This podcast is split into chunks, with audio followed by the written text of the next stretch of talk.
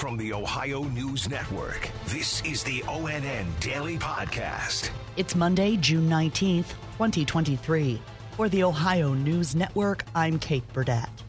45 miles southwest of Columbus, near Washington Courthouse, a man in Fayette County is accused of attacking a family member with an axe, but the family dog stepped in.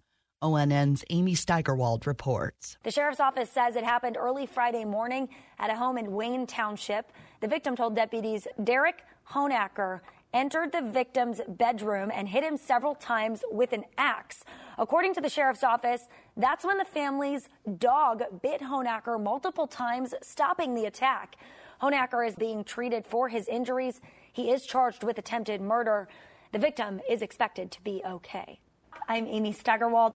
Dayton police are investigating a shooting Saturday morning that left one person dead and two in custody. Police from multiple agencies and the FBI were on the scene for several hours investigating. Officers say it started as a fight and shots were fired. Police say one of the suspects was arrested in Dayton and the other in Centerville.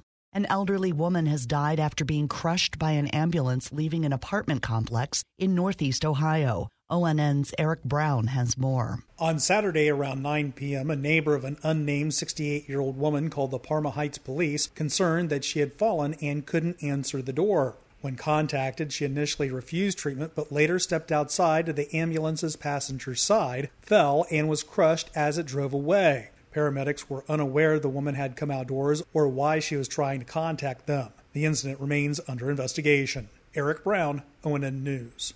A house fire early this morning in East Cleveland killed two people, including a little girl. Here's ONN's Dave James. The East Cleveland Fire Department says the call came in just before 4 o'clock this morning of a house fire. A six year old girl and her 75 year old grandmother died in the blaze.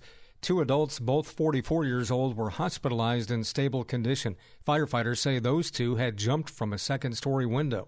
The cause of the fire is under investigation.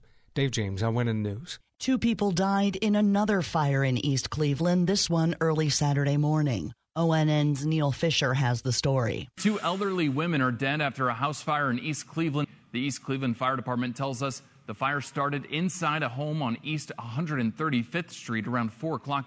Crews found both women inside the home. The cause of the fire is under investigation. I'm Neil Fisher. One of the nine tornadoes that hit northern Ohio last Thursday was in Ottawa County, just south of Oak Harbor. ONN's John Monk in Toledo reports. Folks living in the south end of Ottawa County thought the strongest part of the storm was up near the lake. But then a damaging tornado swept through, hitting a dozen homes and destroying multiple barns. Along with downed power lines and destroyed roofs, one dairy barn was completely obliterated, and it took the dairy farm all night and most of the morning to account for all of their lost cows. No serious injuries have been reported. I'm John Monk from Ottawa County. The search continues for a missing 25 year old Ohio State University student in Columbus. Amina Ohaj Omar was last seen over a week ago at a gas station on the city's south side. Yesterday, her sister posted on social media that she's still missing. Video from the gas station showed her carrying two knives. Her sisters just want to find her. She deserves to be found and to get the help and the treatment that she needs. She needs to be treated. We're just extremely worried. The missing woman's car was found along I 270 in South Columbus with damage from an apparent accident. She's been spotted in other areas of South Columbus since then. Police consider her to be endangered. A woman who'd been missing for several days after scaling a fence at a treatment facility in Hilliard, west of Columbus, has been found. ONN's Tracy Townsend has more. The daughter of a mayor in Massachusetts who went missing in Hilliard is now safe. Hilliard police say 18 year old Riley O'Connell was found safe by Columbus police. O'Connell's mother, Shauna, says that she went missing last Wednesday from the Evoke Wellness Center, where Riley had been getting treatment for some mental health issues. I'm Tracy Townsend. A bus driver has been arrested on a charge of driving under the influence while transporting the Pittsburgh Pirates from Chicago to Milwaukee for their weekend series with the Brewers. ONN's Angela An has details. Illinois State Police say the driver was traveling away from officers seeking to escort the bus on its trip to Milwaukee late Thursday. Troopers said they observed more erratic driving and eventually stopped the bus on the right shoulder of Interstate 94 in Chicago. The driver isn't a Pirates employee, but was contracted to drive the team to Milwaukee after the completion of their series with the Cubs. Angela An, ONN News. Most government offices are closed today for the Juneteenth holiday, but many businesses are open as usual. Juneteenth marks the day in 1865 when black enslaved people in Galveston, Texas, got word of their liberation through the Emancipation Proclamation.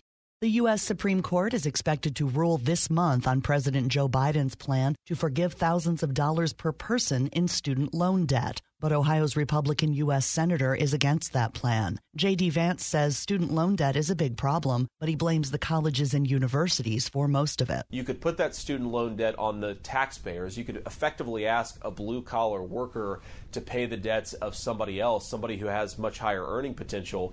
That to me is fundamentally unfair and un American. But we could also do the thing where we force the colleges to assume some of the costs of the debt bomb that they're they're creating in our country. Vance says colleges are inflating tuition beyond what is necessary and have large staffs that have nothing to do with the core mission of education.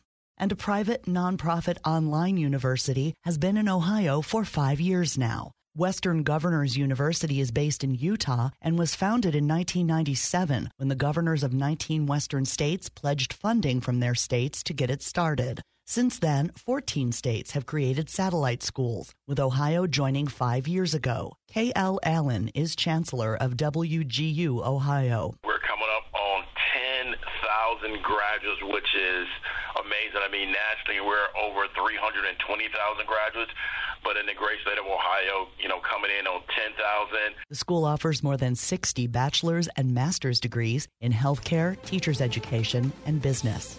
Special thanks to our affiliates WKYC TV in Cleveland, WBNS TV in Columbus, and WTOL TV in Toledo for their contributions to today's podcast. I'm Kate Burdett on the Ohio News Network. This has been the ONN Daily Podcast, a production of Radio Ohio Incorporated on the Ohio News Network.